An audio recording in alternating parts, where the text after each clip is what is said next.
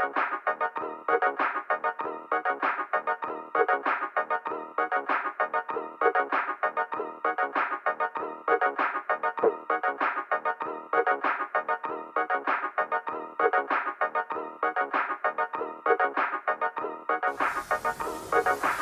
l'episodio 225 della Riserva, il podcast ufficiale delle rimonte in 15 minuti. Ciao Dani, ciao Ema.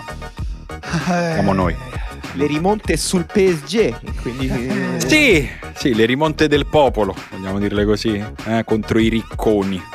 Le sì. rimonte su quelle squadre che storicamente amano farsi rimontare. sì, sì. dire, la metterei nel, nello stem a questo punto del, del, Paris Saint Germain, che amano farsi rimontare in Spagna, tra l'altro, è proprio una concentrazione geografica particolare, diciamo quella contro il Barcellona di qualche anno fa ancora più rocambolesca, ma anche quella di ieri sera. Eh, anche ieri sera hanno dato parecchio. Eh. È una roba, cioè, comunque... è una roba. Cioè, mo- mm, non lo so. Eh cioè, quella, quella quanto ve la ricordate? Quel 6 a 1. Molto. Quella fu, quella fu incredibile perché ci fu in mezzo un gol di Cavani a un certo punto in cui sembrava semplicemente finita la partita perché Cavani era riuscito a fare questo gol che aveva spezzato l'incantesimo, aveva spezzato la maledizione e poi invece il, il Barcellona è riuscito a fare altri tre gol dopo. Tra l'altro in quella partita fu protagonista assoluto Neymar, fu il migliore in campo, gol, assist. Come passa eh, il tempo, eh? Eh, ma, ma tanto, yeah. ma, ma, secondo me tutto questo doppio confronto è stata un po' una meditazione sul tempo che passa. Io non oh, voglio troppo fare, eh, cioè? parlare troppo no, di No, tu lo vuoi fare, tu vuoi Però fare quello. ieri c'erano una quantità di ex giocatori in campo quasi tutti quelli che erano in campo erano ex giocatori, tranne che qualche ex giocatore a un certo punto si è rianimato, è stato posseduto dallo spirito di se stesso antico. Tipo... Dire, vuoi dire che questa partita ci, ci, mostra il futuro delle partite tra leggende? Sì, Beh, sì. Beh, ma così me le guardo. Guarda, io, io, ho scritto pure della partita d'andata, soprattutto all'andata mi era sembrata una partita che dimostrava quanto la dimensione un po' finanziaria e mediatica del calcio avesse sovrastato tutte le altre al punto in cui le partite diventano semplicemente brutte perché i protagonisti che sono in campo, gli allenatori che li allenano sono dentro un'industria morente perché un po', era, cioè, un po' la sensazione era quella, perché Real Madrid era pieno di ex giocatori, sta in una fase di transizione che dura da tre anni, ha un allenatore che sta lì solo perché non riescono a ingaggiare un allenatore. Uh, il Paris Saint Germain fa una squadra semplicemente per gli interessi politici e di branding di uno Stato sovrano, uh, non principe dei diritti umani, diciamo, e anche il Paris Saint Germain in panchina ha un allenatore che sembra la, semplicemente la persona più stressata del pianeta, la persona che meno vorrebbe stare in quel posto, che sa che qualsiasi cosa fa va male e se fa delle cose che vanno bene comunque non è Scontato. merito suo. Esatto. Pocettino ieri ha perso nettamente tre tonalità di colore della pelle a una dopo ogni gol di, di Benzema. Sì. E dopo il terzo gol era del colore della maglia del Real Madrid, adesso sviene. Sì, e, e, la partita d'andata era stata riscattata dall'unico, diciamo, fuoriclasse che era propriamente di questo tempo, che, che riesce a dare un'impressione di futuro, di contemporaneità.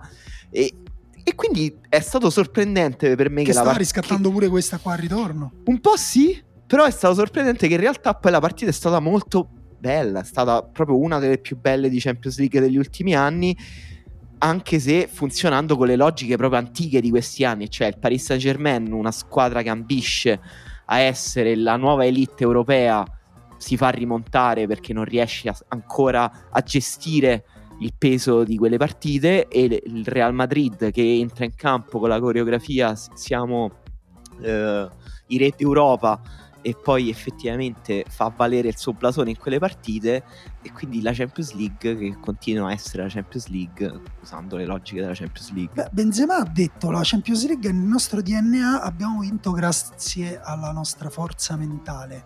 Parte che DNA e forza mentale non sono la stessa Ah, cosa. come- ma Karim, come- Cioè, noi che cerchiamo di Altrimenti- analizzare sempre abbastanza razionalmente le cose che succedono, come facciamo ad analizzare razionalmente No. quello che è successo ieri? Beh, allora, eh, a parte ci abbiamo provato con Eliane Morrone in, in un podcast che forse voi non Ah, ok, conoscete. adesso si allora noi parliamo solo di Si razionalità. chiama Lobanowski, quindi bene, diciamo, allora Allora, allora noi Allora siamo la sfera romantica di fenomeno, Esatto. eh? la sfera irrazionale. Qui, se volete, parliamo di, eh, di tutto il resto. Eh, dei cioè giocarelli, dei bambini. Eh? Della, dell'aria Eh, che Lobanowski si è il, po- respirava. è il podcast degli adulti, va bene, abbiamo capito. Ah, possiamo fare così. Qui facciamo finta che non sappiamo perché, lì facciamo finta di sapere perché. Ok. Entrambe le cose sono vere solo in parte. No, in realtà è stata una partita effettivamente molto bella. L'andata era stata proprio una partita lenta in cui il Real Madrid eh, ha provato fondamentalmente a spingere la partita. Nella partita del ritorno è andata a casa con un risultato negativo perché comunque dover recuperare un gol al Paris Saint Germain ha iniziato questa partita con un'aggressività pazzesca con un pressing altissimo hanno costruito qualche occasione Vinicius Junior sembrava super in forma il Paris Saint Germain sembrava avere difficoltà ad uscire dalla pressione poi il Paris Saint Germain non ha più avuto difficoltà ad uscire dalla pressione perché ha giocatori troppo forti. In Lobanowski li ho paragonati a delle porte girevoli. Scusate se faccio questi crossover. E, mm, è venuto fuori il Paris Saint Germain ha fatto il golletto che sembrava aver chiuso la partita perché lì anche senza il valore del gol fuori casa eh, comunque il Real Madrid doveva recuperare due gol per andare supplementari.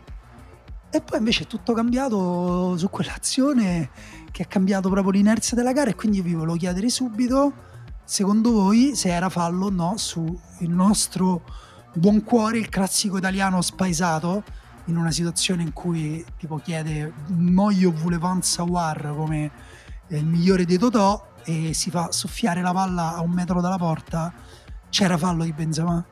Allora io faccio mie le parole che ho ascoltato nel vuoto dello stadio olimpico l'anno scorso quando si giocava in lockdown, non ricordo che partita era, ma arbitrava Orsato e io ero a bordo campo a lavorare e ad, una- un giocatore che reclamava un, che chiedeva un fallo, lui disse una suoi, delle sue massime che poi gli ho sentito ripetere anche in tv ed è serve il fallo, non basta il contatto e secondo me questa è una di quelle occasioni.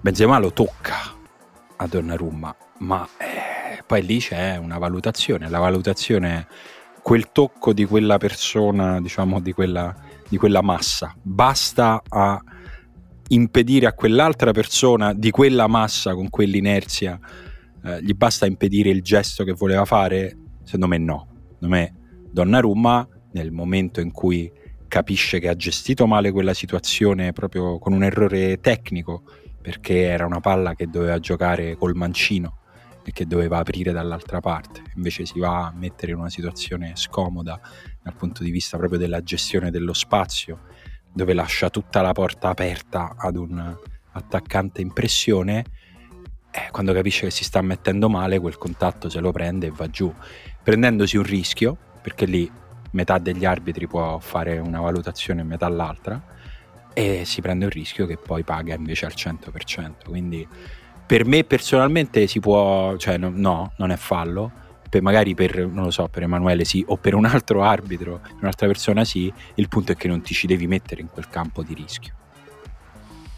Sì, su questo sono d'accordo che mm, quella situazione lì ambigua di cui stiamo parlando è frutto di un errore non ambiguo, chiaro di Donnarumma tecnico, però per me quello è fallo. Nel senso che per te è eh, fallo quello? Sì, per me è fallo. Eh, me- Cioè, è vero che il contatto è leggero, non è un contatto pesante.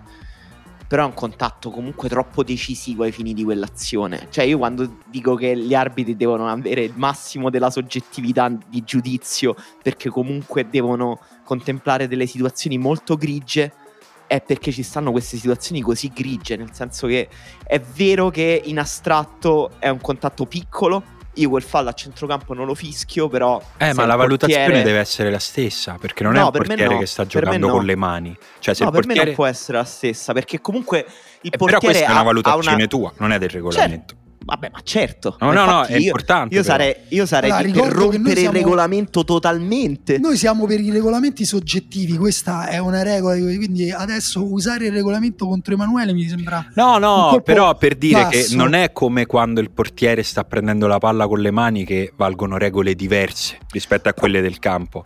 Perché se il portiere sta andando la palla sulle mani, l'arbitro fischia sempre, anche se tu gli, gli stru- gli- gli tocchi la- i pantaloncini. È Per fallo. me- Pure là in realtà per me, se- per me il, il Donnarumma non avrebbe mai sbagliato quel passaggio senza quel contatto e sbagliare quel passaggio ha portato a un gol e quindi è troppo decisivo.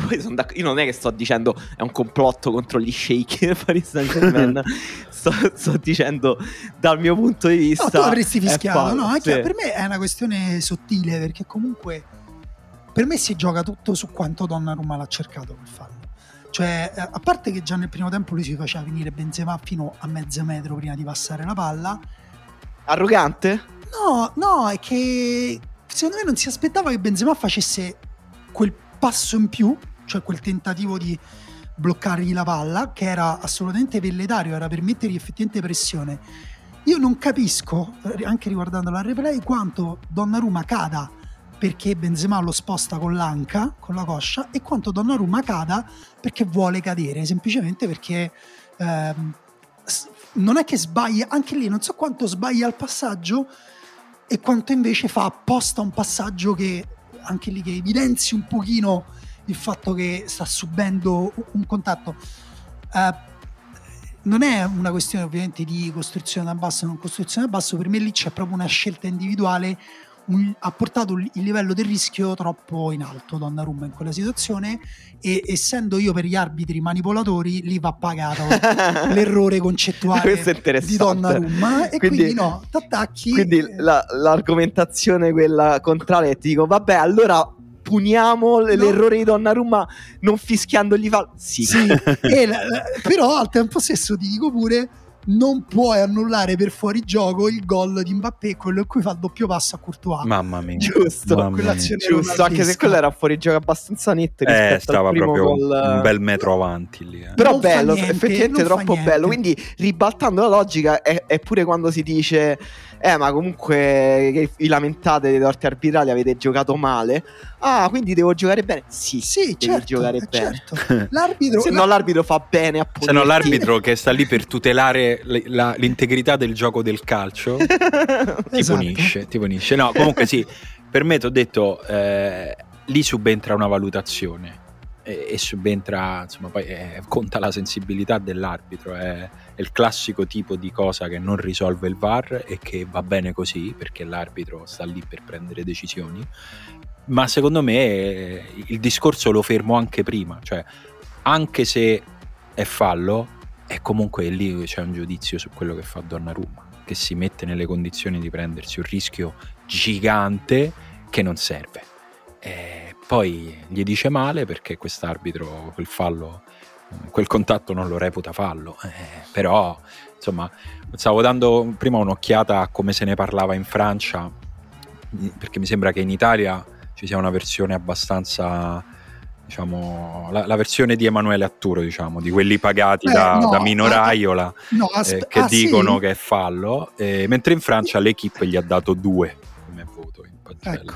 No, io invece avevo letto la versione dei tifosi milanisti che è semplicemente godo. godo sì godo. Tifosi proprio milanisti. tipo così ti impari. Vabbè è umano dai cioè. nel, nel- primo tempo aveva fatto una parata incredibile su Benzema, su un tiro a giro di Benzema che Benzema l'ha anche mandato a fanculo come si fa come, Sì, tra l'altro non vista dall'arbitro. il vaffanculo di stima Esatto, sì.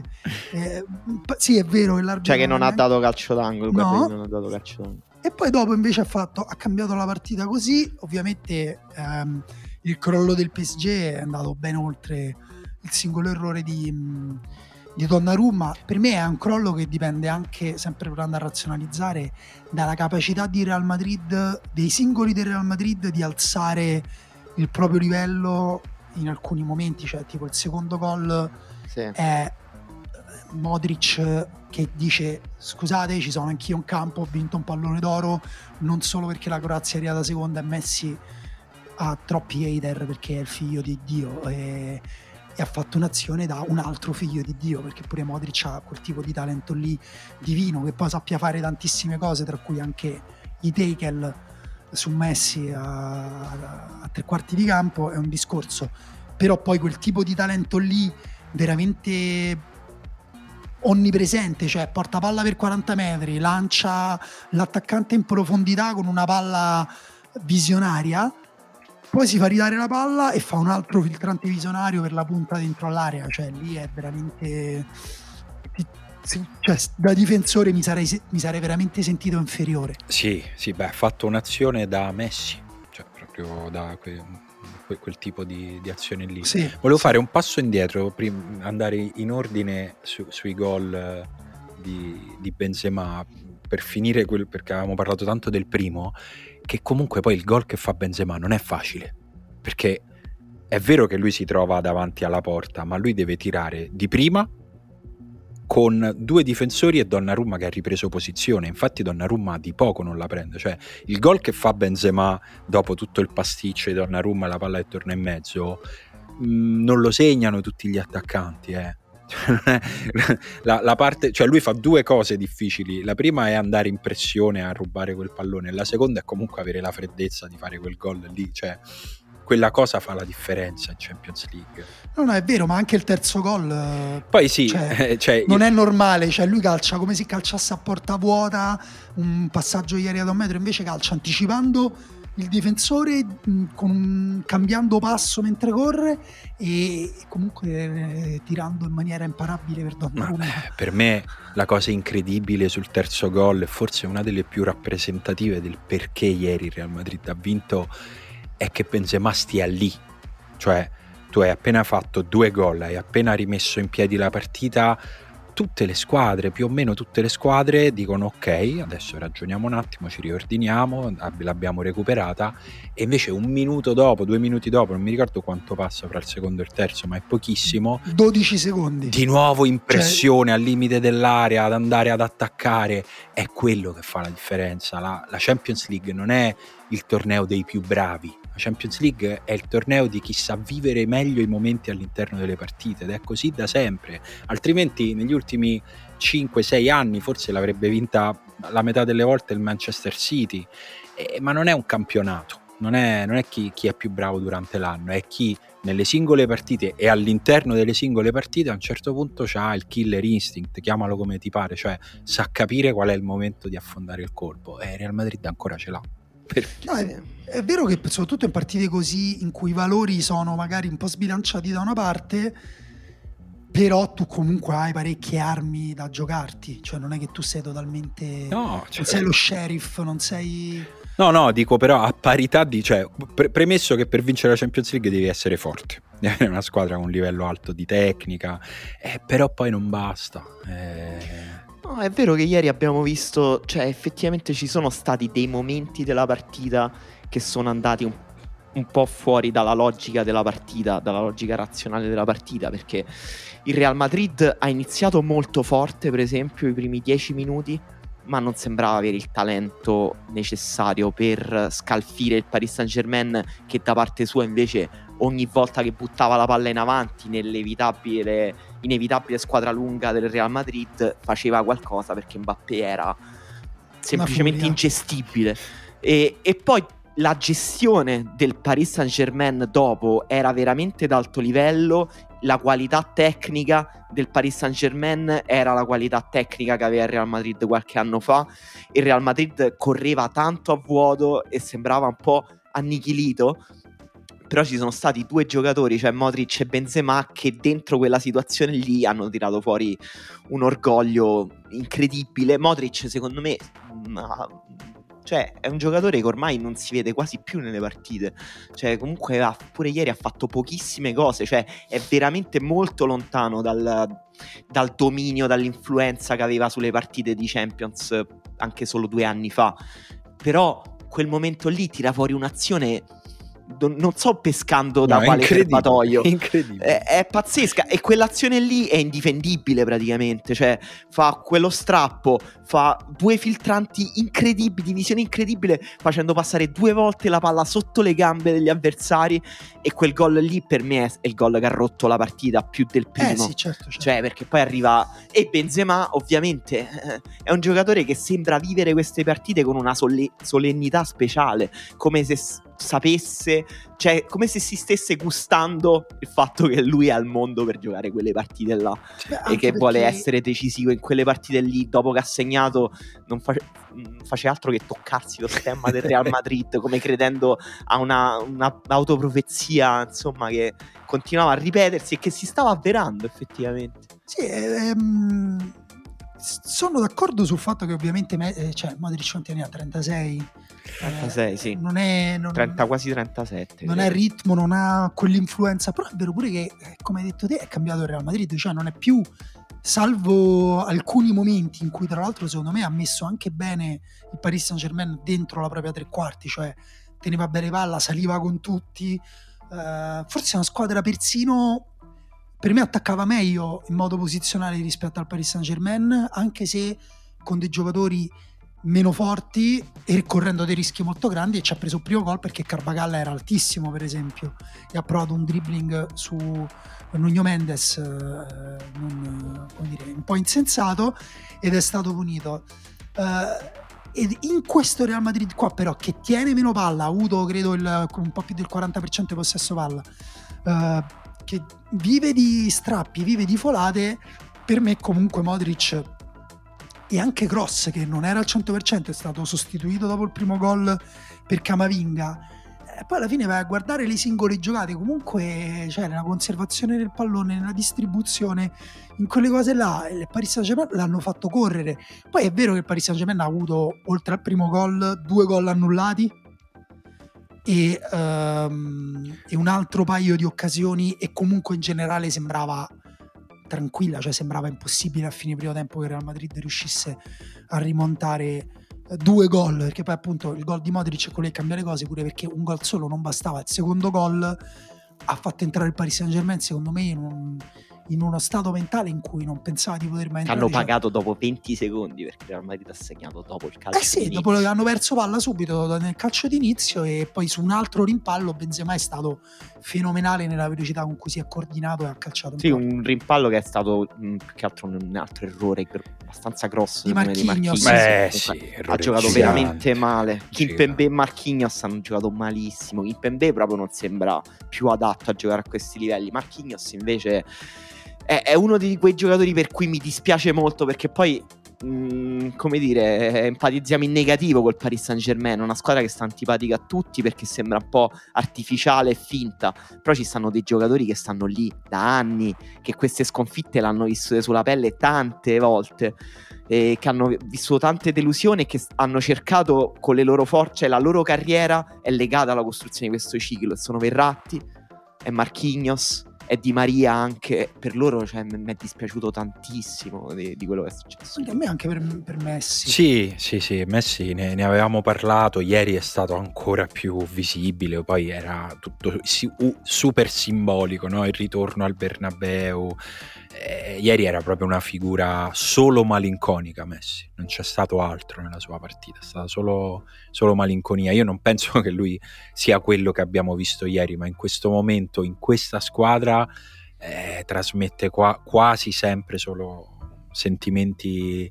di, di malinconia, di tramonto, di, eh, di di, di, non essere più centrale all'interno della, della, propria squadra, che è una cosa che si sapeva, perché se vai lì eh, non, non, sei più quello che eri al Barcellona, però che fosse così ripida questa discesa, no, sinceramente non me l'aspettavo. E la partita di ieri è una partita che lascia un sacco di sentenze, non, non so quant, quali e quanto saranno definitive, però è un'ombra pesante su Pocettino tanto per cominciare, che eh, sì.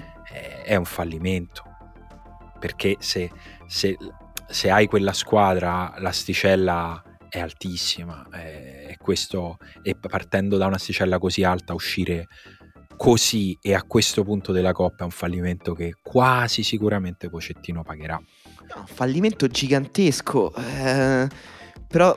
Però diciamo aspetta, scusa, che- volevo aggiungere, se paga lui, forse è ora che anche Leonardo paghi, diciamo, la sua politica sportiva degli ultimi anni. Sì, no- non lo so, in realtà, in realtà non lo so quanto c'entri Le- Leonardo. Per me ieri la questione del, del Paris Saint Germain, diciamo ce ne stanno tante, ma una delle più grandi è il fatto che non puoi permetterti due giocatori che non corrono in nessun modo. Eh sì. Cioè non te ne puoi permettere uno a quei livelli.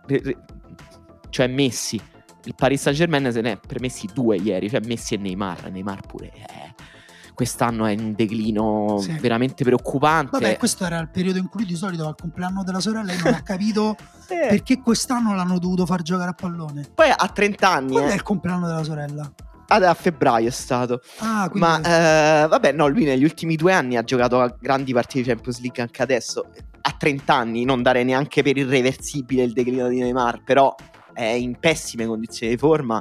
Ieri ha, ha fatto un assist perché comunque anche giocando da fermo fa qualcosa, anche Messi pur giocando da fermo fa qualcosa, però non puoi avere due giocatori che giocano da fermo. non Eh, difendono. no, soprattutto... È proprio, cioè, come diceva Daniele, il Real Madrid comunque attaccava posizionalmente meglio. Era comunque una squadra più sensata.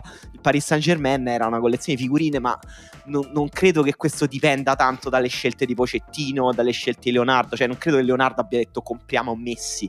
Cioè, Beh. il progetto sportivo di Leonardo era comprare Messi. No, no, non lo so, forse anche sì, cioè sicuramente ha avuto voce in capitolo, però eh, Leonardo è il responsabile di un progetto sportivo che mira prima all'accumulo di campioni e poi alla costruzione di un'identità sportiva, tattica e non solo tattica forte. Eh, e sono strade, no? Eh, cioè, mandare via Tuchel eh, vuol dire scegliere una strada.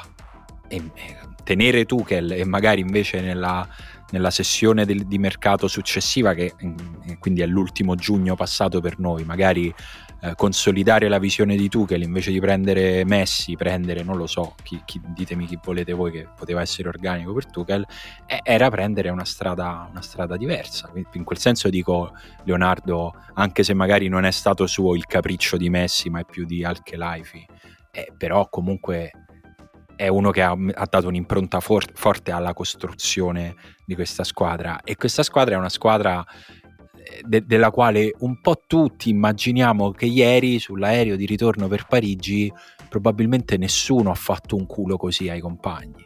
Nessuno si è messo a strillare nessuno si è messo a piangere e questa cosa invece a parti inver- invertite probabilmente anche se il Real Madrid non è la squadra del popolo, non è la squadra dei sentimenti e della sincerità, però è una squadra con tanti giocatori che giocano insieme da tanti anni in un posto dove ti chiedono tanto di vincere. E ieri sarebbe stata una serata di merda per i giocatori del Real Madrid, più di quanto probabilmente non lo sia stata per quelli del Paris Saint Sì, Germain. sì, questo, questo è molto possibile. Eh, ieri il Paris Saint Germain era una squadra che poi ecco, io ho citato Neymar e Messi, ma secondo me c'erano altri giocatori che non avrebbero dovuto giocare, che stanno lì, giocano per, per ragioni di spogliatoio piuttosto evidenti, tipo Kimpembe, tipo Paredes. No, non, non che voglio dimi- sminuire il valore di Paredes, però tatticamente dentro quel sistema lì non ha nessun senso un che giochi con Verratti, coprire, no? Paredes. Eh, loro comunque giocavano con eh, fondamentalmente tutto sbilanciato su Mbappé in verticale quando dovevano ehm, restare un po' più bassi con la, di- con la linea difensiva e poi quando invece attaccavano non so se è un'impressione solo mia però PSG faceva tanta fatica a salire cioè Verratti prima di arrivare ad occupare un posto sulla tre quarti di campo ce ne metteva di tempo Neymar prima di combinarsi con Mbappé appunto non solo lanciarlo con la fionda in profondità faticava, eh, Hakimi era, era un altro che, che- che arrivava ed occupava uno spazio in alto, però in generale era una squadra secondo me un po', eh, era un po' un compromesso per, per Pocettino, c'è pure la presenza di Danilo in campo che ha fatto fondamentalmente da babysitter ad Hakimi provando a tamponare su Vinicius Junior e ciò non toglie che Hakimi si è beccato 5 dribbling di Vinicius Junior e non ci ha potuto Ieri niente. pazzesco. quindi. Eh sì, inizio e fine di partita pazzesco. E, eh, cioè è una squadra che è un compromesso. Mbappé è un giocatore che gioca bene in campo lungo, Messi è un giocatore che gioca bene negli ultimi 30 metri a scambiarsi la palla e a tagliare dietro i difensori. A un certo punto fa un taglio in area di rigore, non gli danno la palla, si, si vede pure che si arrabbia.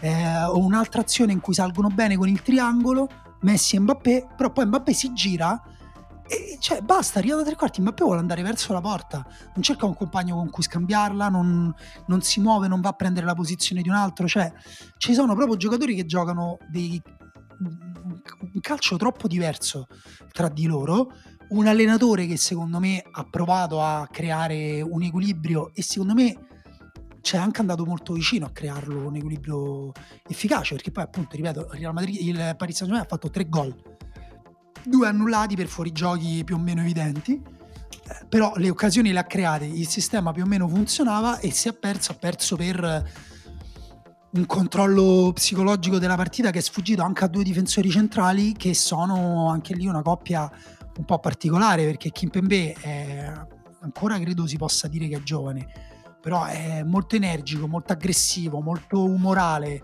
eh, non è come dire un marcatore purissimo.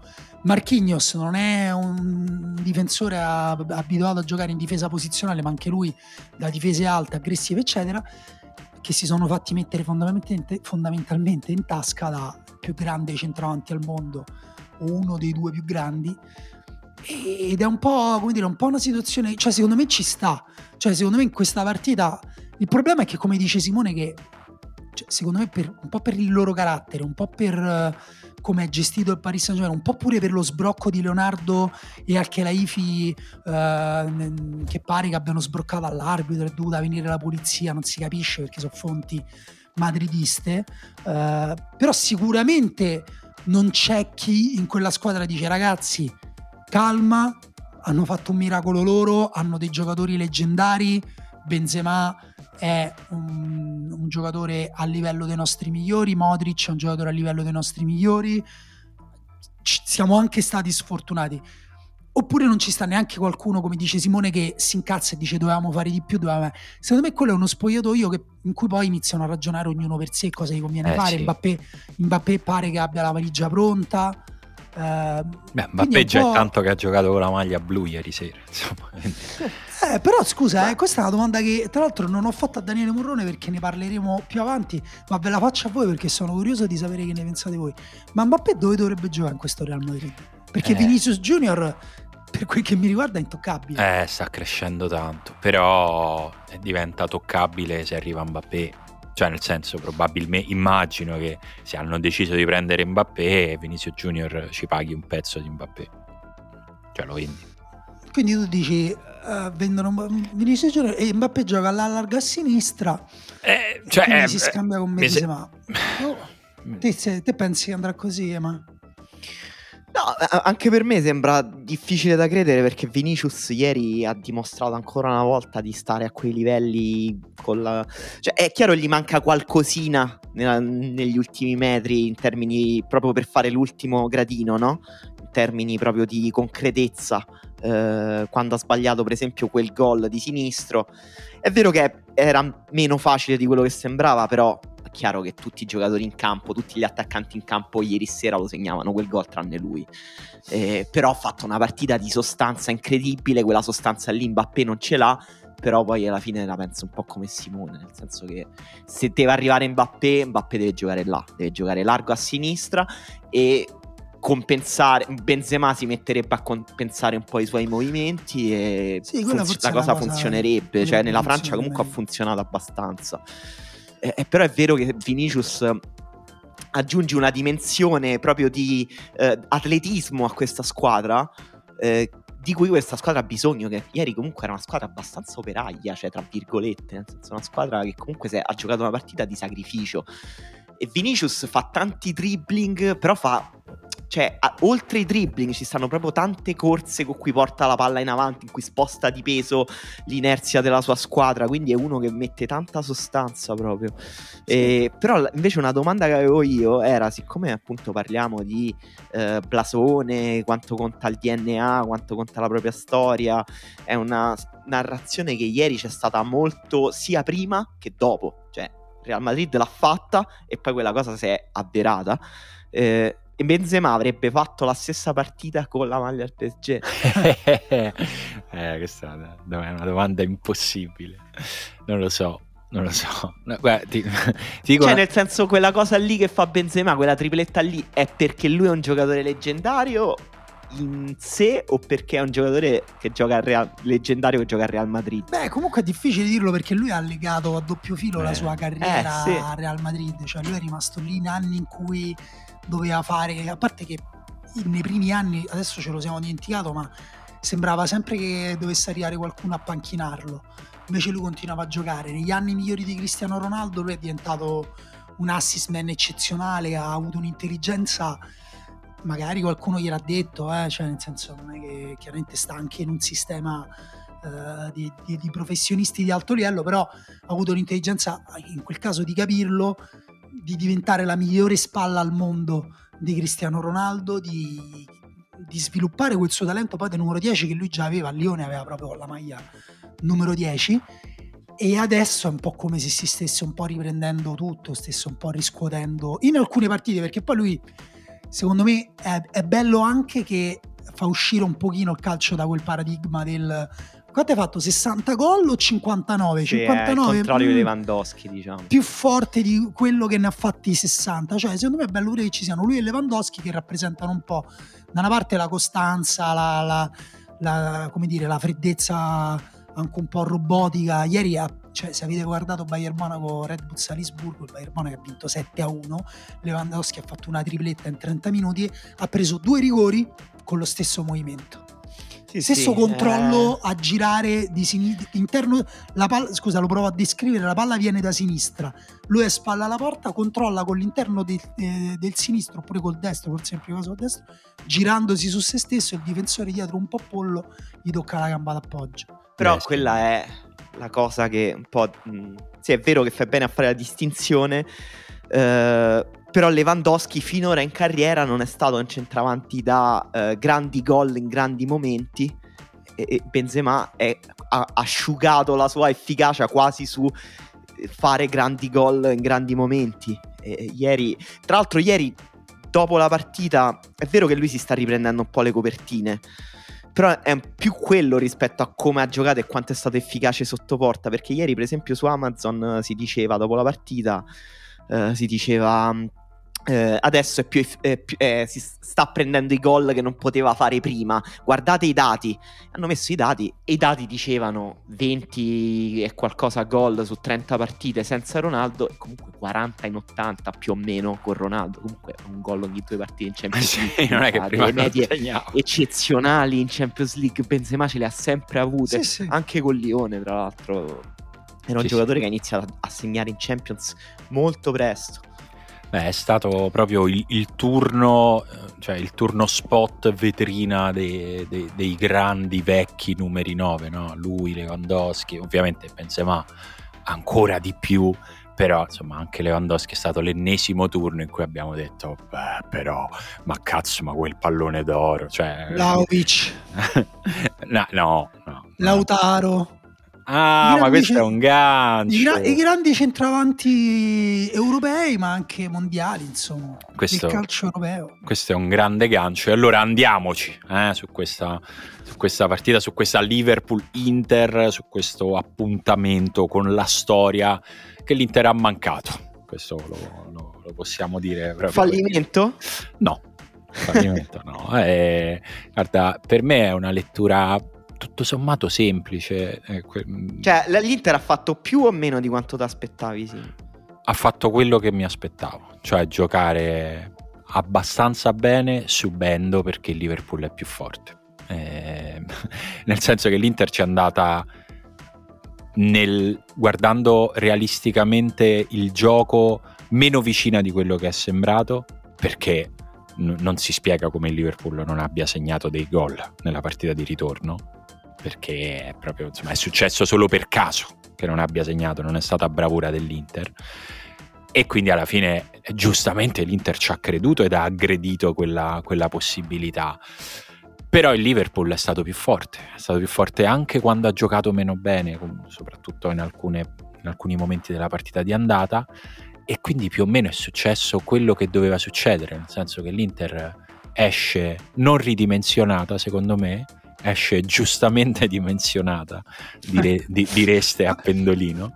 Parzialmente rim- ridimensionata. Eh, sì. No, pa- parzialmente dimensionata. Sì, nel senso esce con una conferma de- della squadra che è adesso eh, a livello europeo contro una delle tre o quattro squadre più forti che ci sono in Europa, cioè che l'Inter non esce umiliata, non è una squadra che non può giocare in Europa contro le squadre più forti, ma che è una squadra che ancora adesso se ci gioca contro perde. È un passo di crescita. Eh. È amaro, ma è, secondo me era abbastanza inevitabile. Eh, anzi, però, poteva andare molto peggio. Cioè, poteva andare poteva, molto peggio. Ma poteva andare molto meglio, vi chiedo, nel senso se... Daniele sorride esasperato. Questa è la domanda. no, perché Basta, canna! È una, è una domanda perversa, una domanda perversa che, che tra l'altro risponde, cioè contiene la risposta. No, me. perché eh, insomma, Inzaghi comunque Perché è andato, è andato davanti ai microfoni e ha detto abbiamo tanti rimpianti. Era proprio tipo, eh, se però, eh, perché lui intendeva che se, insomma, se Alexis Sanchez non si fosse fatto espellere due minuti dopo il Certo. gol di Lautaro e l'inerzia della partita che stava, si stava capovolgendo, eh, magari l'Inter se la sarebbe giocata un po' più a fondo questa qualificazione. Vabbè, ma è vero, cioè nel senso è vero che eh, l'Inter c'era un momento di inerzia che poteva sfruttare, però poi devi essere anche onesto nel riconoscere come ci sei arrivato a quel momento e ci sei arrivato perché, perché Salah ha preso due pali, perché si sono mangiati dei gol assurdi. Però tu mi insegni la Champions anche questo. Eh certo, per, per questo ti, ti ripeto quello che ti dico prima, la Champions non è per forza la, la coppa delle squadre più forti, è la coppa di chi, sa di chi sa vivere bene i momenti e l'Inter l'ha vissuto malissimo il momento perché appena ha segnato è rimasta in 10 ed è quello che fa la differenza. in Sì, questo è, questo è oggettivo, direi, cioè nel senso è, è indiscutibile, ehm, perché è andata così. Però c'è pure il discorso, secondo me, sul fatto che il Liverpool ha fatto poco, pochissimo, però comunque sembrava troppo facile per il Liverpool eh, poter ribaltare la, la partita. Ha preso due pali Salah, due pali incredibili. Voi direte, eh, ma Cialanoglu è andata, ha preso la traversa. Sì, ma la differenza è che Cialanoglu ha preso la traversa in una azione eccezionale di una partita che l'Inter ha giocato in modo eccezionale. Molti hanno sottolineato il coraggio dell'Inter, la- la- la- il talento individuale di alcuni giocatori che hanno eh, superato anche le aspettative. Secondo me, anche con il Liverpool, eh, a, a Liverpool, l'Inter ha fatto una partita comunque piuttosto eccezionale. Lautaro ha pescato non il coniglio dal cilindro, ma di più, cioè un, Bello dal cilindro. No, perché poi Lautaro è questo, no? Noi diciamo sempre, se Lautaro facesse questo tipo di gol una volta, non dico a partita, però una volta ogni due partite, e se fosse quel tipo di giocatore che quando c'è una palla al limite dell'area e lui può coordinarsi per il tiro, ti viene di, di quel brividino sulla schiena perché dici, mo la mette sotto l'incrocio, ne parleremmo in maniera diversa. Comunque, fatto sta che l'ha pescato quel jolly in quella partita là. Ammazza. E comunque l'Inter che altro ha costruito per provare a fare eh, il secondo gol che le serviva al Liverpool? Secondo me poco. Secondo me il Liverpool ha fatto poco perché ha provato a fare poco. Proprio brutta partita per me il Liverpool. Cioè, fossi in Klopp non sarei contento e fossi un tifoso del Liverpool direi oh mazza Eh, rischiato Quando- troppo. quanto ce la siamo rischiata? Sì, ha fatto un gioco troppo rischioso e di quelle delle quattro squadre che si sono qualificate a- ai quarti di finale per me è quella che forse lo meritava di meno e con questo cioè io, io ritengo che l'Inter meri- meritasse non dico di passare il turno però quantomeno di, di- di essere stata un po' più in partita. Invece è stata forse ha pagato troppo col 2-0 l'andata cioè è stato troppo pesante. Però nonostante ciò l'Inter per me si è scontrata con dei limiti che sono in Italia la portano a perdere o a pareggiare delle partite che dovrebbe vincere in, ma- in maniera più semplice, in Europa la portano a non vincere o a vincere con grande fatica partite che però è già un miracolo che appunto che abbia vinto, che abbia quasi vinto o che abbia perso 2-0 in maniera immeritata. Però ecco, questo per me è il livello dell'Inter. Sì, eh, che ripeto, è un livello secondo me abbastanza alto, cioè è il livello con il quale secondo me puoi stare in pace con te stesso al secondo anno in Champions dopo dieci anni che non la giochi, giusto? È Eh, il secondo sì. anno. Sì. Cioè, eh, non è poco. È che non ti basta perché poi quando, quando ci torni vuoi andare avanti, vuoi vincere partite importanti, vedi, vedi l'obiettivo, vedi la coppa e ti rimane l'amaro in bocca. Però, storicizzando un minimo, eh, l'Inter sta facendo un percorso organico, sensato e sta dando, sta dando senso al suo passaggio in questa coppa. E soprattutto, ritornando invece proprio sulla stretta attualità, secondo me è una partita confortante per, per quello che riguarda il resto della stagione per l'Inter. Cioè il 5-0 con la Salernitana era servito a, a togliere il tappo, ma non sapevamo quanto era indicativo. Questa già è una partita più indicativa sullo stato di forma di una squadra, considerando che non hanno giocato due titolari fissi come Barella e Geco. Comunque, comunque quarto anno in Champions League, però primo in cui stanno alla fase eliminazione diretta. Io mi auguro che, l- che Ok. l'Inter esca, esca da questa partita rab- con la rabbia di poi di andarsi a prendere lo scudetto, cioè me lo auguro per loro, ovviamente non me ne frega niente in termini assoluti, non ho cavalli in questa corsa, però mi auguro che, che abbiano una reazione rabbiosa perché i rimpianti secondo me sulla Champions c'è boh fino a un certo punto, però sul campionato sì, sul campionato tantissimi, se l'Inter non si prende questo campionato quello sì secondo me è veramente un fallimento.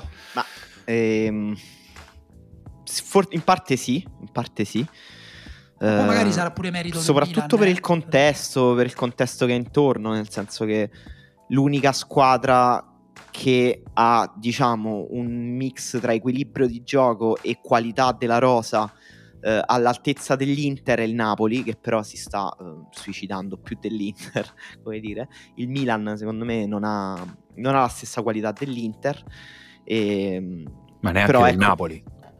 No, no, no, neanche del Napoli. Cioè, eh, ci sta arrivando con altre armi, diciamo, non con la qualità diffusa. Però C'è, eh, c'è la cosa tre che giocatori che hanno dei picchi secondo me Ah. superiori a Sì, sì. Sì, sì, sì, il Milan è una squadra strana, diciamo. Però ehm, non volendo tornare subito sul campionato, volevo invece chiedergli di Geco, perché comunque non- cioè, Eh. l'Inter vince ad Anfield eh, Perché non ha 1-0, giocato? Geco boh, non ha giocato. eh, io, io dico subito la mia, secondo me Geco mm, spegne un po' Lautaro, cioè mm, se lo mangia.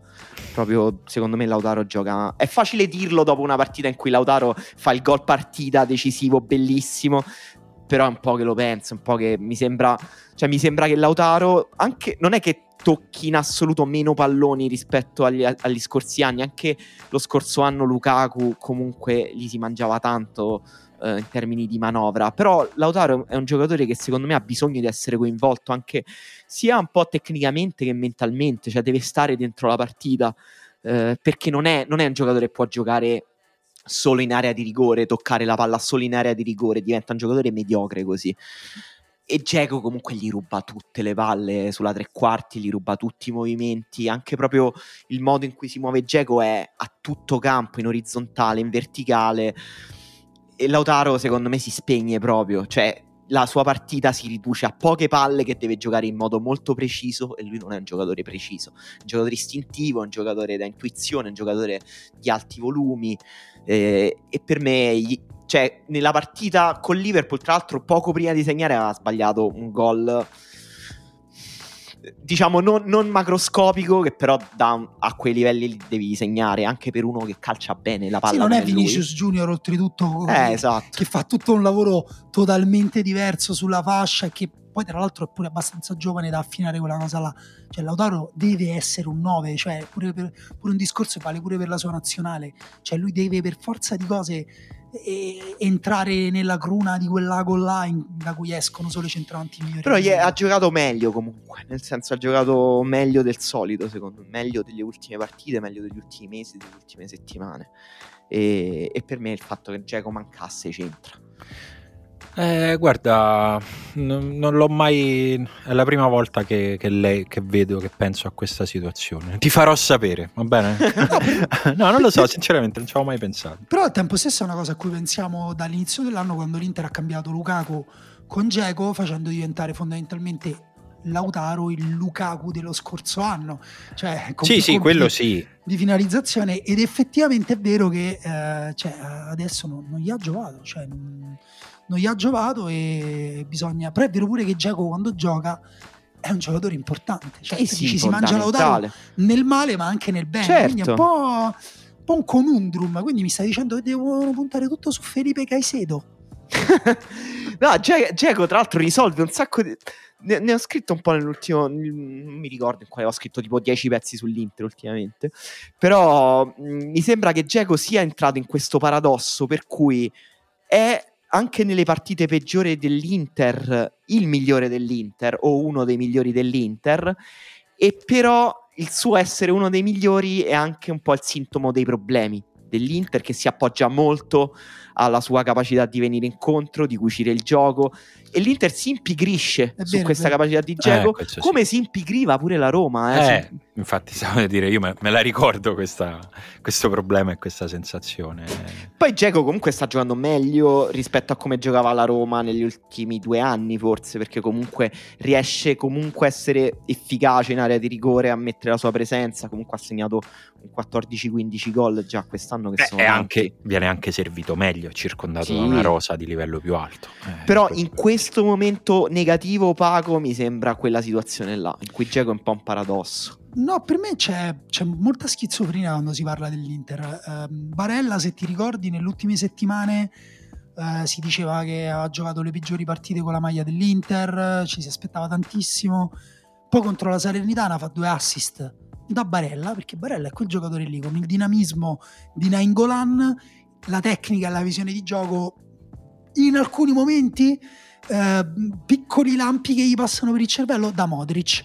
E, eh, e allora lì appunto ridiventa Barella, Modric cioè, secondo me pure qui bisognerebbe un attimo cercare di capire anche il discorso di lungo termine che deve fare l'Inter che sta mettendo le basi e dove deve andare a lavorare. Secondo me quest'anno la cosa chiara ed evidente è che l'Inter deve andare a lavorare su chi gli gioca davanti perché anche la soluzione di Zaghi io ci ho scherzato su Caicedo ma per me quella è una mossa quando al fantacalcio fai il mercato di riparazione e prendi l'attaccante dell'ultima in Compri classifica Pellegri. e compri, oppure compri sì quello che però eh, povero Pellegri perché non sta giocando da nessuna parte Eh. Ehm, e quindi insomma un pochino secondo me devono cercare di portare a casa questa stagione perché possono portarla a casa con poco sforzo con poco sforzo secondo me la posso, cioè, lo vincono questo scudetto No, secondo me non sono d'accordo sul poco sforzo. Secondo me devono lottare perché, perché sarà sì. dura, ma so- sono i favoriti adesso Eh, che non hanno no. le coppe. per me con poco sforzo per, quel- per le qualità che hanno diciamo gli basta veramente poco devono fare il loro e, e e possono vincerlo E, mh, però devono, devono ragionare su come alzare il livello in Europa perché comunque e poi ecco scusate un'altra cosa secondo me non si parla abbastanza di quanto si sono riempiti di mezzi giocatori e qui definisco il mezzo giocatore non nel senso assoluto un po' eh, metafisico, cioè giocatore incompleto, inconcludente, eh, ma proprio mezzo, cioè che fa solo metà delle cose che deve fare un giocatore a livello Champions League, cioè tipo Vidal. Vidal ormai fa bene la fase difensiva, ma davanti mi pare me. Va bene? Mi pare, cioè, prima lui era un giocatore che eh, in- eh, faceva il 60% delle, delle sue cose nell'area di rigore avversaria, adesso meglio che non fa niente dalla tre quarti in su. Eh, Vesino, non puoi andare a giocarti la Champions con Vesino e Gagliardini che ti entrano nel secondo tempo con il Liverpool. Caicedo, stessa ragione, cioè non puoi avere uno sbilanciamento tale tra Barella e Cialanoglu e, e chi entra al loro posto. Non so se siete d'accordo su questa mia butad. No, sulla parte tecnica sono d'accordo, anche se diciamo in teoria nessuno di questi è un titolare. Cioè, Eh vabbè, questo- però gioca, cioè, Poi appunto, giocano, eh, certo. ci Però sono- secondo me su questo va considerato anche il fatto che, cioè va sempre considerato come è iniziata la stagione dell'Inter. E la stagione dell'Inter è iniziata con un chiarissimo input a rientrare di alcune spese, cioè è, la stagio- è sempre la stessa stagione in cui sono andati via Conte, Hakimi, Lukaku e poi a un certo punto devi fare delle scelte no? Eh, su, su come rimpiazzarli, su dove investire. È chiaro che c'è un compromesso e il compromesso più evidente è lì a centrocampo, in quei nomi che hai fatto tu e nei, e nei ricambi. Eh, a proposito di mercato dell'Inter, una cosa che ho pensato, immagino che non farà piacere ai tifosi dell'Inter, ma che ho pensato molto durante la partita è come fa l'Inter a tenersi Skriniar alla fine di questa stagione? Perché ha fatto un'altra grande partita. Eh, ha fatto non solo le premiato, premiato come migliore in campo. Ah, non lo sapevo, ecco, vedi. Non solo ha fatto l'ennesima grande partita, ma l'ha fatta in quei contesti, in quel livello di importanza che vale di più, cioè vale in un modo diverso, ti fa guardare in un modo diverso e che ha un valore diverso agli occhi di chi guarda il calcio in modo professionale. Cioè un conto è giocare bene 10 partite in Serie A, un conto è giocare bene quella partita in Champions League contro quegli attaccanti. Cioè sono, eh, sono milestone che, che, contano nella valutazione di, di un giocatore e io sarei sinceramente stupito se non arrivassero offerte serie dalla Premier a fine anno per uno come Skriniar. L'Inter gioca domenica 20.45 in casa del Torino, eh, partita un po' insidiosa anche ehm, perché bisogna capire se questa eliminazione in Champions un minimo di strascico ce l'ha sull'Inter, sia in termini proprio di energie spese questa in mezzo alla settimana, sia magari in termini di energie mentali. Ah, sicuramente Geco e Gosens titolari su questo. cioè, no, nel senso che Inzaghi lo ha praticamente detto che non hanno giocato per quello. Poi magari non è solo per quello, magari Geco non stava bene, però giocheranno, ecco, giocheranno dall'inizio. Sì, anche prendere appunto Cosens, per esempio, è un giocatore assolutamente di alto livello, però nella stessa posizione di uno dei migliori della stagione, Perisic. Scusate, mi ricollegavo a quel discorso, cioè se tu costruisci oppure se vai eh, a cercare delle, delle occasioni. Nel Torino c'è anche la risposta forse alla cosa che ha detto Simone di Skriniar perché Bremer molto probabilmente si muoverà a fine anno. Mm. Uh, non sarebbe secondo me il giocatore perfetto per sostituire Skriniar, secondo me il giocatore perfetto per sostituire De Vrij ed avere forse la miglior difesa d'Europa. Però appunto devi riuscire a tenerti Skriniar e a prendere Bremer e comunque poi devi risolvere quegli altri problemi. No, non lo so, il Torino come lo vogliamo considerare? Un po' In calo. In calo, sì. terzo col Cagliari. Sì, in calo. Comunque è una squadra le cui prestazioni sono molto legate alla condizione fisica e non è una condizione fisica brillante. Ha giocato le ultime due partite contro Cagliari eh, e Bologna, quindi due squadre alla portata. Sono le due partite che sono arrivate dopo il derby contro la Juventus, che il Torino invece aveva giocato bene. E col Cagliari ha perso, eh, ma il Cagliari è anche una delle migliori squadre del campionato in questo momento. Ma cosa ridi? Bologna... Ma cosa sghignazzi? No, perché penso sempre ai nostri ascoltatori del Cagliari che da anni ci sentono parlare malissimo del Cagliari e adesso voglio enfatizzare tutte le cose che dico sul Cagliari in positivo. E poi la partita col Bologna di domenica, probabilmente votata dalla dalla FIFA come una delle più brutte della storia del calcio. Tu sei nella giuria, vero? Sì. Lui è la giuria. Io ho votato Genoa Empoli della stessa giornata. però, ma, però, anche Bologna-Torino, devo dire, una, una bella candidata. No, è Tra due squadre di mezza classe. Il Torino poi sta vivendo, secondo me, questo problema, al di là delle condizioni fisiche. Queste squadre, tipo il Torino, il Bologna, e parlo non solo adesso, parlo proprio storicamente, il Sassuolo, eh, in parte la Fiorentina, sono squadre che scontano un po' il fatto che stanno in mezzo alla classifica e non hanno più obiettivi. Eh, sì. È molto difficile preparare le partite così. È vero. E, e scusa, tutto... prima che, scusa Dani, prima di andare avanti segnalo mm, la, la, mia perla arbitrale della settimana, sai che ormai insomma, ce l'ho come, come vizio, in Bologna-Torino un giocatore ha preso la palla con le mani in aria e non è stato dato un calcio di rigore. Avanti no. così ragazzi avanti, ma non è che è un tocco dubbio, proprio ho preso la palla, l'ha messa per terra quando la palla era già in gioco e l'arbitro ha detto ah ok per me va bene così. Forse, forse, l'arbitro ha considerato che se lo meritava quel tocco di mano che se l'era guadagnato con qualche... è come quando alle nostre partite di calciotto capita magari che c'è un retropassaggio al portiere il portiere la prende con le mani e, e, tutti allarghiamo le braccia e diciamo vabbè la prossima volta vabbè, ah. ri, ri, ricomincia dal portiere sì. è, stato, e... è, stato, così Skorupski ha passato la palla a Medel e aveva evidentemente rimesso in gioco Medel l'ha presa con le mani l'ha messa a terra e ha rimesso in gioco infatti a fine partita anche Mihailovic l'ha detto, detto sì quello era rigore eh, figurati. Detto questo, uh, vi volevo chiedere se secondo voi invece in Napoli avrebbe, potrà subire insomma, le conseguenze psicologiche di aver perso una partita. Io mi aspetto una casa. grande risposta invece da, grande risposta dalla squadra di Luciano Spalletti. E, e, Napoli va a Verona contro e una Mi aspetto squadre... una grande risposta, quindi una vittoria del Napoli. Madonna, ormai anche. fai pronostici anche quando non glieli chiediamo, no. è modalità full sì. kamikaze. sì, totale. Verona a caso.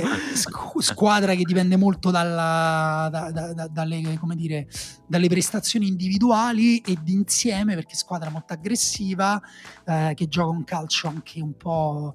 Forse si parla poco anche di quanto è ambizioso il calcio del Verona con la difesa alta. La Fiorentina, secondo me meritava di vincere nel, nell'ultima partita di campionato e ha giocato meglio e secondo me ha esposto alcuni limiti del Verona eh, quindi comunque il Napoli anche se Verona noi qua la spacciamo come una delle squadre migliori del campionato ma perché noi abbiamo la foto incorniciata del giorno del matrimonio del Verona, cioè il miglior Verona possibile, però poi il Verona invece si sveglia anche, ha le occhiaie, si spreme i brufoli eh, sì. allo specchio, fa queste cose qua, ha le unghie incarnite quando se Vabbè, ma mo non c'è bisogno di questo livello di, di fa, le puzzette, fa, le puzzette, mentre guardi film sul divano, quindi insomma, c'ha una serie di difetti che Napoli potrebbe comunque eh, eh, sfruttare.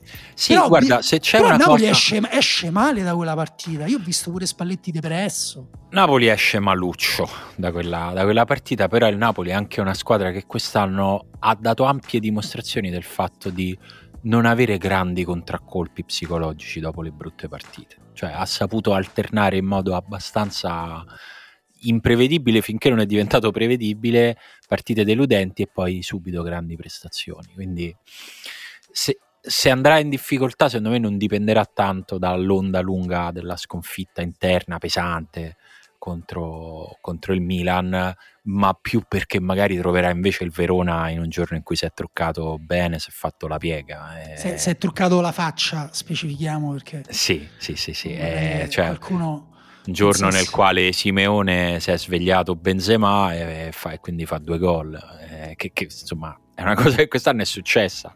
Poi più volte. Più, più volte. volte, ne ha fatti pure tre a volte.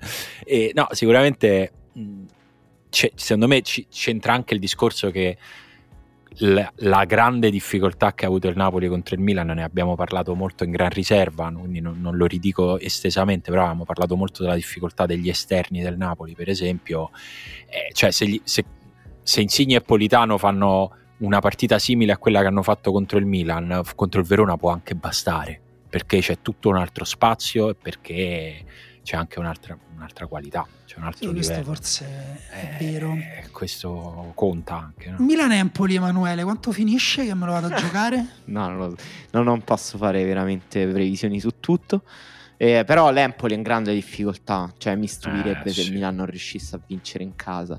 L'Empoli è una delle squadre più fragili proprio in questo momento e sì. con cui è più facile giocare se sei una squadra come il Milan. Sì, vale un po' lo stesso discorso che hai fatto prima, cioè comunque l'Empoli ha 10 punti sulla terzultima in classifica. Mm, può stare più o meno tra- un po' tranquilla, ha molte squadre e mezzo quindi forse ha pure un pochino abbassato la tensione. E poi l'Empoli è anche un miracolo che non stia coinvolta sì, nella recessione. l'Empoli sì, si sta meritando cioè si è meritata questa relativa tranquillità. Sì. partita d'andata per esempio che non si è giocata tanto tempo fa tra Empoli e Milan.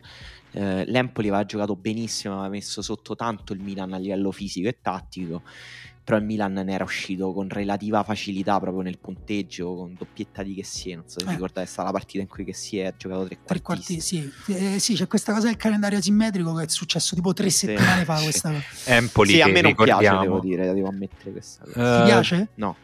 A me mi è abbastanza indifferente, devo dire. E Empoli, ricordiamo che è una delle due squadre insieme al Torino punite dal dio del calcio per il trasferimento a gennaio di Samuele Ricci. Questo. È vero. Ricordiamolo ricordiamolo oh. sempre. Scusate, invece, considerando che eh, l'Atalanta pareggerà con il Genova 0-0, certo. perché, perché, perché, quello succede quando giochi col Genova co- contro Blessin, non esiste altro risultato. L'uno pari al massimo, al, mass- eh, al massimo sì. No, Atalanta anche in grande crisi, poi ne parliamo un attimo, però la Sandoria anche in crisi, risucchiata, io ve l'avevo detto, attenti, mannaggia, speriamo di no, si sta facendo risucchiare dalla lotta per, la, per non retrocedere sarà questa mica la partita in cui la Juventus uh, stacca definitivamente l'Atalanta? Ti dirò di Oh. più. Questa Oh, è... Perché adesso hanno questa io- 6 punti pratici, 3 punti eh, virtuali perché l'Atalanta c'ha una partita in meno. Questa è una giornata un po' interlocutoria dove ci sono poche partite, quindi non è una giornata in cui nelle prime quattro succede qualcosa. Eh, andranno nel- col loro ritmo, però eh, invece subito sotto questa è la giornata in cui la Lazio supera sia la Roma che l'Atalanta. Oh, ma vaffanculo.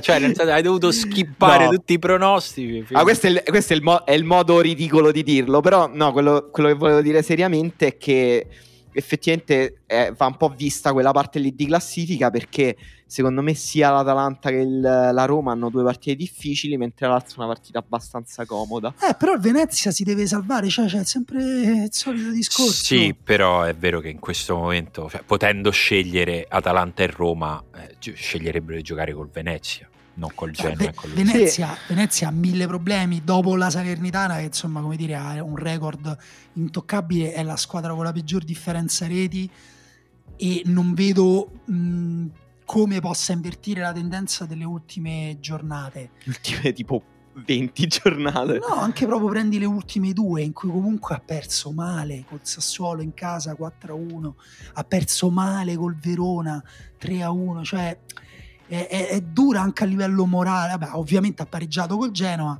E, e poi se vai ancora sopra, ha vinto col Torino. Devi andare a quella vittoria lì col Torino ehm, di metà febbraio, appunto un mese- quasi un mese fa, per vedere cose positive nel Venezia. Però a un certo punto, se perde pure con la Lazio, diventa veramente difficile sostenere la possibilità che si salvi anche perché dall'altra parte giocano Spezia e Cagliari e dovrebbe eventualmente provare a sfruttare il passo falso di una delle due, che sono le due Sì, squadre quella è la partita che sopra. probabilmente vedrò con più attenzione questo weekend.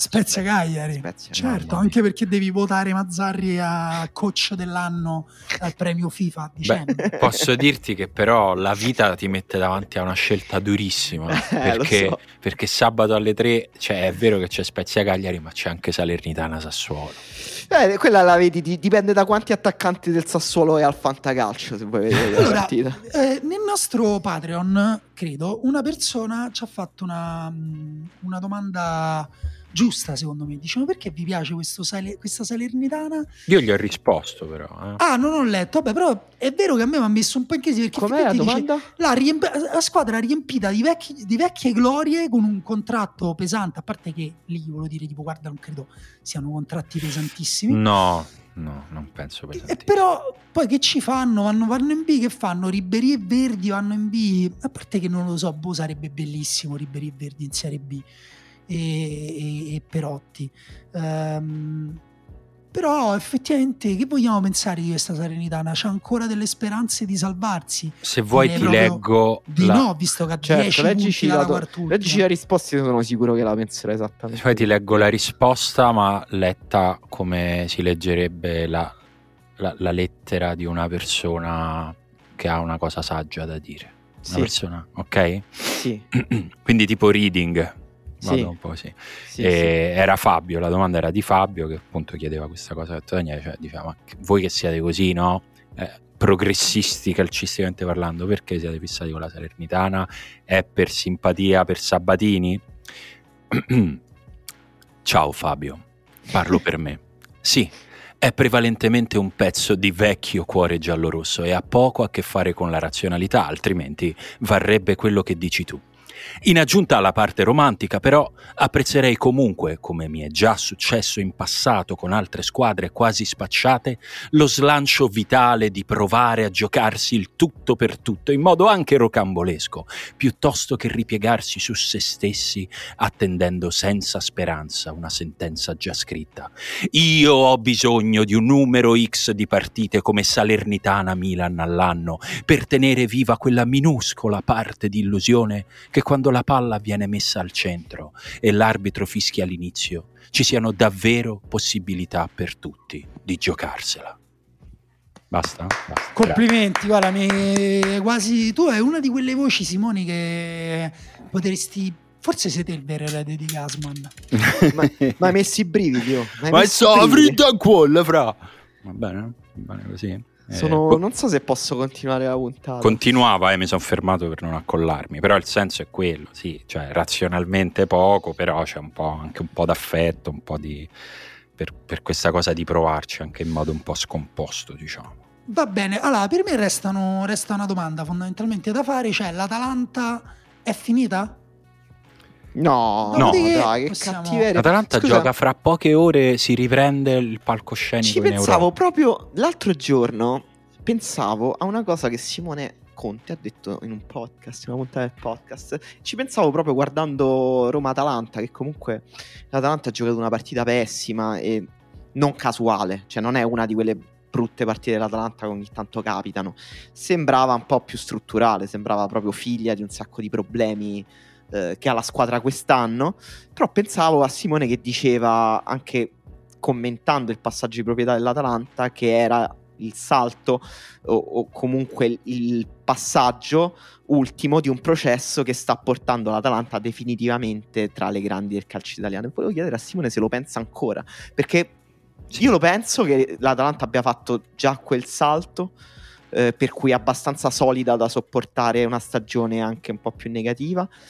Però effettivamente poi si fa presto a riprecipitare in basso come altre storie della nostra Serie ci insegnano. No, non sarei molto molto molto sorpreso. Cioè, l'Atalanta per me è entrata in una fase della propria storia nella quale andare male vuol dire arrivare settimi, che era l'andare bene di tutto il resto della sua storia. Eh oddio, però gli auguro, auguro loro di non arrivare settimi perché comunque... ehm, No, però quello che dico è che può permetterselo adesso, ha la solidità per arrivare settimo e non dover dismettere e per Guarda, a me- riprovarci l'anno dopo. A me la cosa, ovviamente scherzavo con l'Atalanta è finita, anche se temo che ehm, si siano un po' consolidate i primi quattro posti e quindi la Juventus appunto è riuscita nella rimonta che tra l'altro appunto era difficile immaginare riuscisse a fare, e- però spero appunto che l'Atalanta, spero per lei resti quinta. Ehm, Io però- ancora non do per niente scontato che invece non si riprenda al quarto posto. Cioè, l'Atalanta con Zapata o senza Zapata cambia, eh. Ok, no, io questo in realtà vi chiedevo.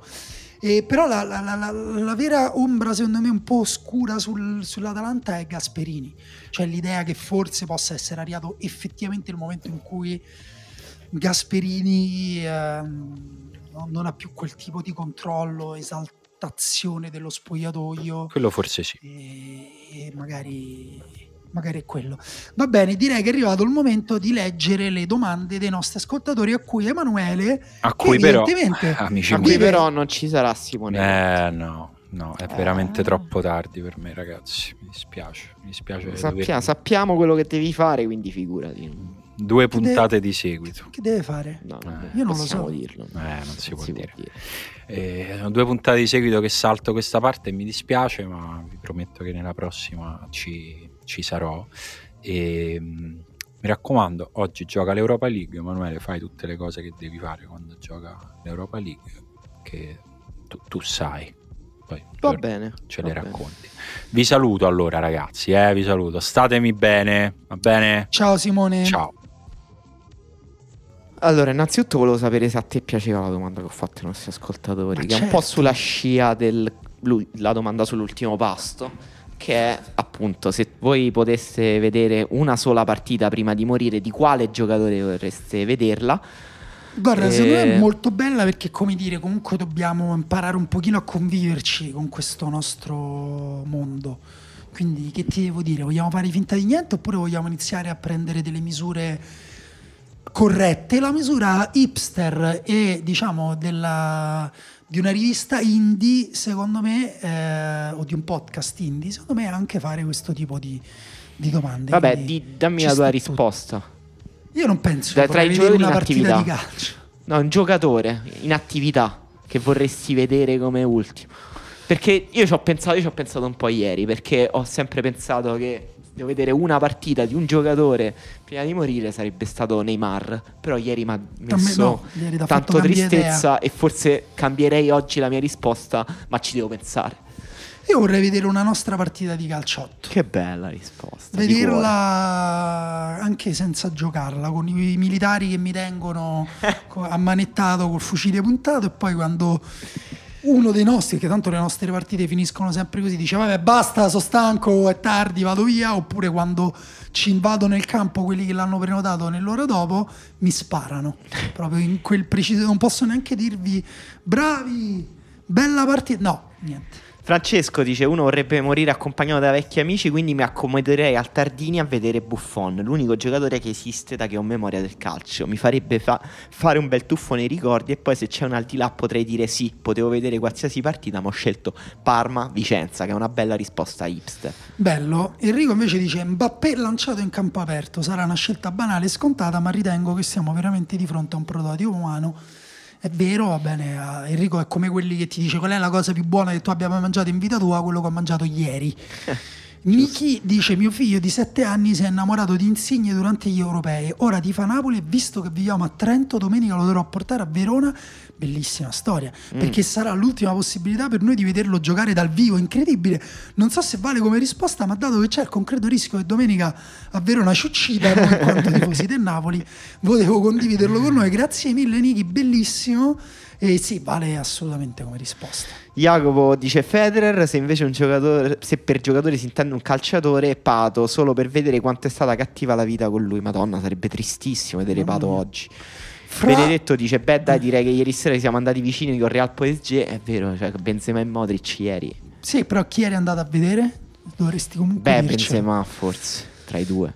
Eh sì, Anche se sì. sì, pure Modric. Fra Ev dice devo andare contro il mio cuore perché il mio giocatore preferito resta il Flaco Pastore, Eh, ma in questo sta. momento forse vedere l'Elce e vederlo espulso dalla panchina come nell'ultima partita prima di morire mi pare un po' delidente, quindi rimango sull'Argentina e su Palermo e dico El Mudo Vasquez. Classe, stile. Belle- Quindi due persone per ora andrebbero a vedere il Parma prima di morire. Buona notizia per eh, i nostri amici social media manager del Parma. Forse dovreste preparare un pacchetto. Sì, per, eh. Assolutamente. Eh, Berto dice: No, ho perso questo commento di Berto. scusa. Di Berto diceva, giusto ieri l'algoritmo mi ha proposto un riassunto delle migliori azioni di Ronaldo il fenomeno durante la finale di Coppa UEFA con la Lazio, me ne andrei con la gioia negli occhi e senza dover sopportare il patimento dell'infortunio che subirà in seguito, però non è quello che abbiamo chiesto, che abbiamo chiesto Vabbè, eh, prendiamo anche questa risposta. Lorenzo dice De Bruyne, Giuseppe dice Messi e Ronaldo già visti entrambi al San Paolo. Tra chi mi manca direi Neymar o Kanté. Strana risposta. Strano, Stefano dice Allan San Maximin, il Maxi Bond in Newcastle, quindi perché vuole Bello. vedere molti dribbling, vuole Sì. vedere un gioco Richelme al dribbling. Villarreal. Vabbè, queste sono risposte tipo classic risposte. Cioè, Tipo storia ah, del calcio. Puoi tornare indietro Sì. nel tempo e vedere un'ultima Un partita. Liverpool di- Manchester City allo stadio De Bruyne e Salah. Vittorio dice sarei banale ma vorrei vedere Mimmo Salah perché non ne abbiamo parlato ma Salah ha fatto un'altra grande partita contro l'Inter Eh, comunque. eh. Bastoni in- davvero quest'anno non l'avevo mai visto così in difficoltà però eh, Vabbè, ci sta Salah eh, è Salah Salah.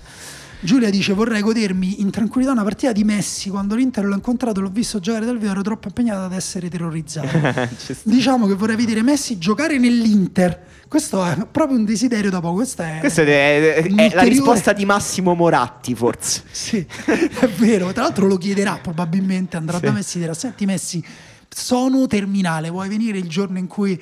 E Messi che avrà a quel punto 50 anni, glielo auguro a Moratti, eh, andrà a giocare nell'Inter. Un Messi dannata non si rifiuta mai, dice Edoardo. Pari dice un po' la versione calcistica della domanda sull'ultimo pasto. Quindi direi abbuffata Pantagruelica. Un all-star game con i giocatori più pazzi, divertenti, esteticamente appaganti che ci sono. Non faccio una lista, ma come i capitani vorrei Benzema e De Bruyne.